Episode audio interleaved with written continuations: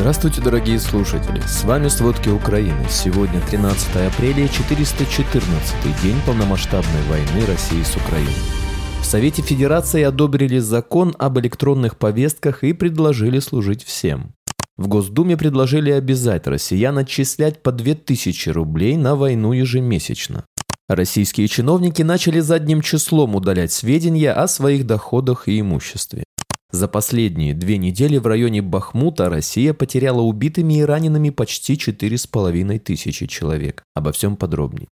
Совет Федерации одобрил законопроект об электронных повестках. За его принятие проголосовали 163 сенатора, лишь сенатор Людмила Нарусова проголосовала против. Накануне Госдума в экстренном режиме приняла этот документ сразу во втором и третьем чтениях. Депутаты также одобрили его единогласно. Пресс-секретарь Кремля Дмитрий Песков заявил ТАСС, что глава государства обладает информацией о сути этого законопроекта. Президент рассмотрит документ, как только он поступит на подпись, добавил Песков. После вступления документа в силу военкоматы смогут рассылать электронные повестки через госуслуги. Кроме того, закон вводит единый экстренный реестр военнообязанных. По новым правилам избежать получения повестки будет просто невозможно. Спикер Совета Федерации Валентина Матвиенко предложила ориентироваться на Израиль. Если ты не служил в армии, ты вообще неполноценный гражданин. Также Матвиенко объясняет, что поправками в закон вводят ограничительные меры, призванные повысить явку в военкомат без уголовной ответственности. Это своего рода гуманизация, чтобы не допускать крайних мер, считает Матвиенко. Олег Нилов, депутат Госдумы, заявил, что закон об электронных повестках нужен, чтобы избежать новой волны мобилизации. Адвокат коллегии адвокатов князь и партнеры Владислав Жук заявил газете «Коммерсант», что некоторые нововведения ранее были фактически недопустимы и неприемлемы неприемлемы. Жук видит прямые противоречия документа со статьями 27, 34, 35 и 37 Конституции России о свободе передвижения и выезда, свободе использования способностей и имущества, охране права частной собственности и праве на труд. По словам Вадима Жука, в законодательстве России и ранее содержались нормы об ограничении выезда из России, но по их характеру человек должен был быть осужденным или подозреваться в совершении преступления. Следующий шаг – закона об электронной похоронке. Эксперты называют акт Думы введением военного положения и новым крепостничеством. Раньше, чтобы заключить контракт, нужно было окончить техникум или вуз, или послужить по призыву хотя бы три месяца, минимальное время, которое требуется для начальной строевой подготовки и обучения призывника навыкам военной службы. Теперь срочники смогут заключить контракт уже с первого дня службы в армии. В дополнение ко всему в Госдуме предложили обязать россиян отчислять по 2000 рублей на войну ежемесячно. В России необходимо на 3% увеличить налог на доходы физических лиц, чтобы граждане перечисляли по 2000 рублей на войну ежемесячно. С таким предложением выступил депутат Госдумы от «Справедливой России» Олег Нилов. По его словам, на время проведения специальной военной операции в России должен действовать военный налог.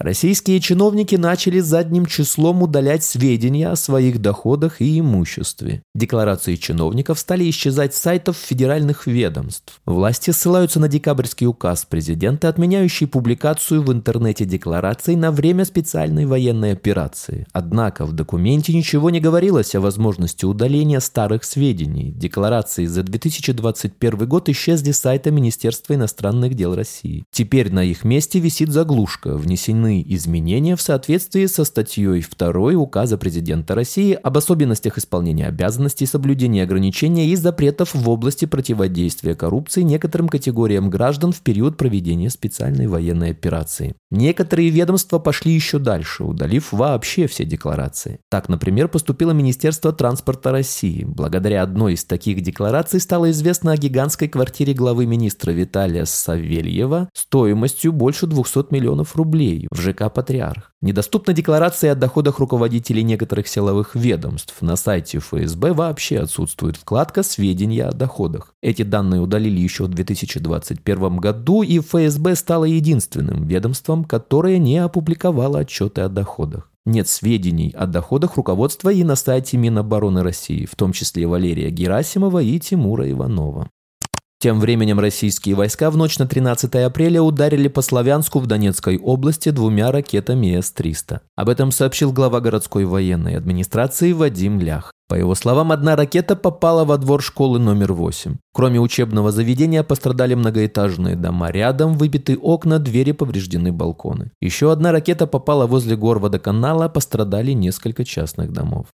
За последние две недели в районе Бахмута Россия потеряла убитыми и ранеными почти 4,5 тысячи человек. Об этом сообщает Генштаб ВСУ. Там отметили, что на сегодняшний день самым тяжелым остается бахмутское направление. Отмечается, что с целью усиления наступательного потенциала в районе Бахмута из Авдеевского направления Россия переместила часть сил и средств. Ранее сообщалось, что Федеральная служба безопасности России оценивает потери российской армии на войне против Украины в 110 тысяч человек убитых убитыми и ранеными. По данным Генштаба ВСУ, на сегодняшний день потери российской армии будут составлять 180 590 человек.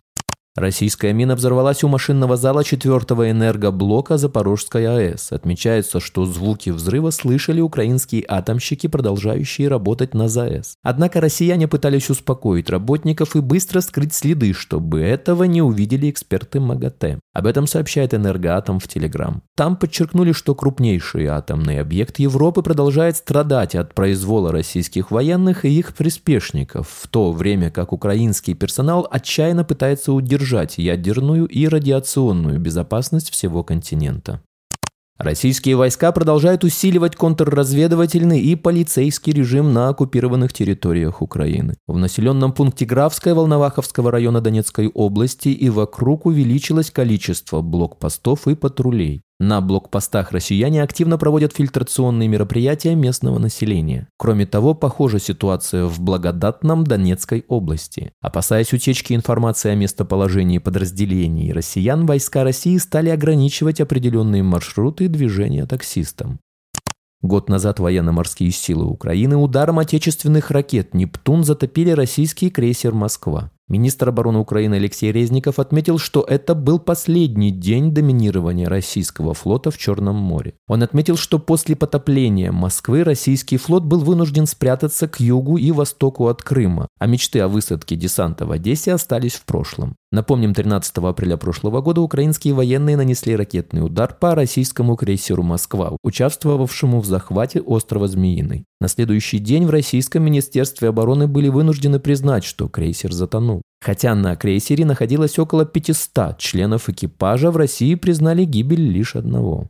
Европейский Союз приложит все усилия для того, чтобы наказать виновных в жестоком убийстве украинского военнопленного, которого россияне обезглавили, а саму казнь сняли на видео. Такое заявление в своем твиттер сделал председатель Европейского совета Шарль Мишель. Комментируя пост президента Украины Владимира Зеленского, он отметил, что увиденные кадры его шокировали. Напомним, видео жестокой казни украинского военнопленного распространилось в соцсетях в ночь с 11 на 12 апреля. Судя по комментариям, такие случаи не единичны. Президент Украины Владимир Зеленский прокомментировал видео и призвал всех мировых лидеров отреагировать на зверство россиян.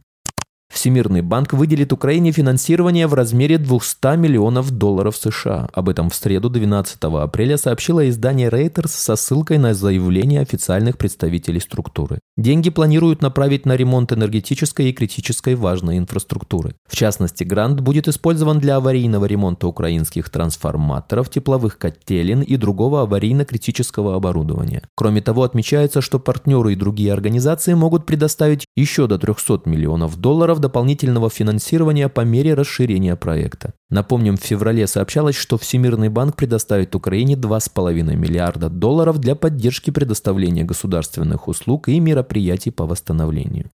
Совет ЕС поддержал выделение 1 миллиарда евро для поддержки вооруженных сил Украины боеприпасами до 31 мая 2023 года. Решение имплементирует первую часть соглашения Совета от 20 марта 2023 года о трехстороннем подходе, направленном на ускорение поставок и совместных закупок артиллерийских боеприпасов. Вместе с предыдущими семью траншами поддержки сегодняшнее решение о помощи увеличивает общий взнос ЕС для Украины до 4 3,6 миллиарда евро. И это еще раз доказывает, что ЕС остается непоколебимым в поддержке украинских военных в защите страны от российской агрессии. Франция блокирует решение Европейского Союза о совместном финансировании поставки боеприпасов Украине. Об этом польскому агентству РАР сообщил высокопоставленный источник в ЕС. Из предусмотренных ЕС 2 миллиардов евро половина должна пойти на компенсацию поставок боеприпасов странам-членам. Но на складах их не хватает, поэтому боеприпасы нужно закупать за пределами Союза. Однако Франция выступает против. Кроме того, Париж заблокировал решение ЕС по поводу второго миллиарда евро, которые хотели направить на совместные заказы у европейской промышленности, то есть де-факто в Польше, Франции и Германии. По мнению некоторых дипломатов, за решением Франции может стоять лоббирование со стороны оборонных компаний. Напомним, 20 марта Евросоюз согласовал план поставки в Украину боеприпасов на сумму 2 миллиарда евро. Украине планируется поставить миллион 155 миллиметровых артиллерийских снарядов в течение следующих 12 месяцев, а также пополнить запасы ЕС. Американские власти не торопятся выдавать визы российской делегации, которая должна приехать на заседание Совета безопасности ООН в Нью-Йорке. На проблемы с пересечением границы пожаловался посол России в США Анатолий Антонов. Его слова цитирует CNN. Он рассказал, что Россия еще в конце марта подала в посольство США в Москве запрос по оформлению виз для российской делегации и журналистов. Но в Вашингтоне до сих пор не утвердили ни одного разрешения на въезд. Напомним, в Совете Безопасности ООН каждый из ее членов председательствует в течение месяца. В марте председательствовал Мозамбик, а в апреле эту функцию передали России. В мае должна председательствовать Швейцария.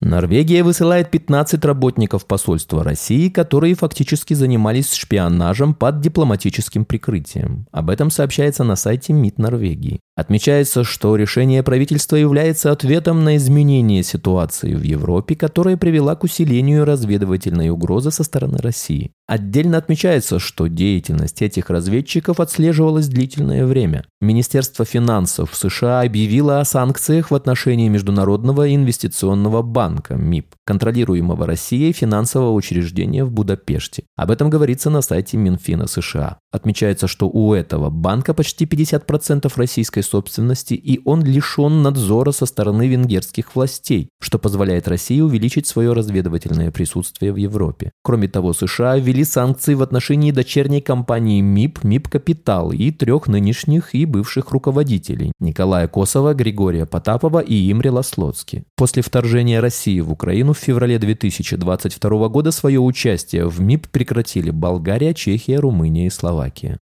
В нескольких российских городах объявили об отмене военных парадов на 9 мая. В британской разведке говорят, что все это из-за больших потерь на войне. Об этом сообщает Министерство обороны Великобритании в Твиттер. В частности, речь идет о регионах, граничащих с Украиной, а также оккупированном Крыме. Сообщения об отмене парадов могут вызвать все большее беспокойство у многих россиян, осознающих, насколько провальна военная кампания в Украине. Спасибо, это были все главные новости о войне России с Украиной к середине 13 апреля. Помните, правда существует, а мы стараемся сделать ее доступной. Если вам нравится то, что мы делаем, пожалуйста, поделитесь этим подкастом с друзьями в России. Также, если вы хотели бы помочь нам делать материалы еще более качественными, пожалуйста, оставляйте фидбэк. Это очень важно для нас и для распространения правдивой информации. До встречи.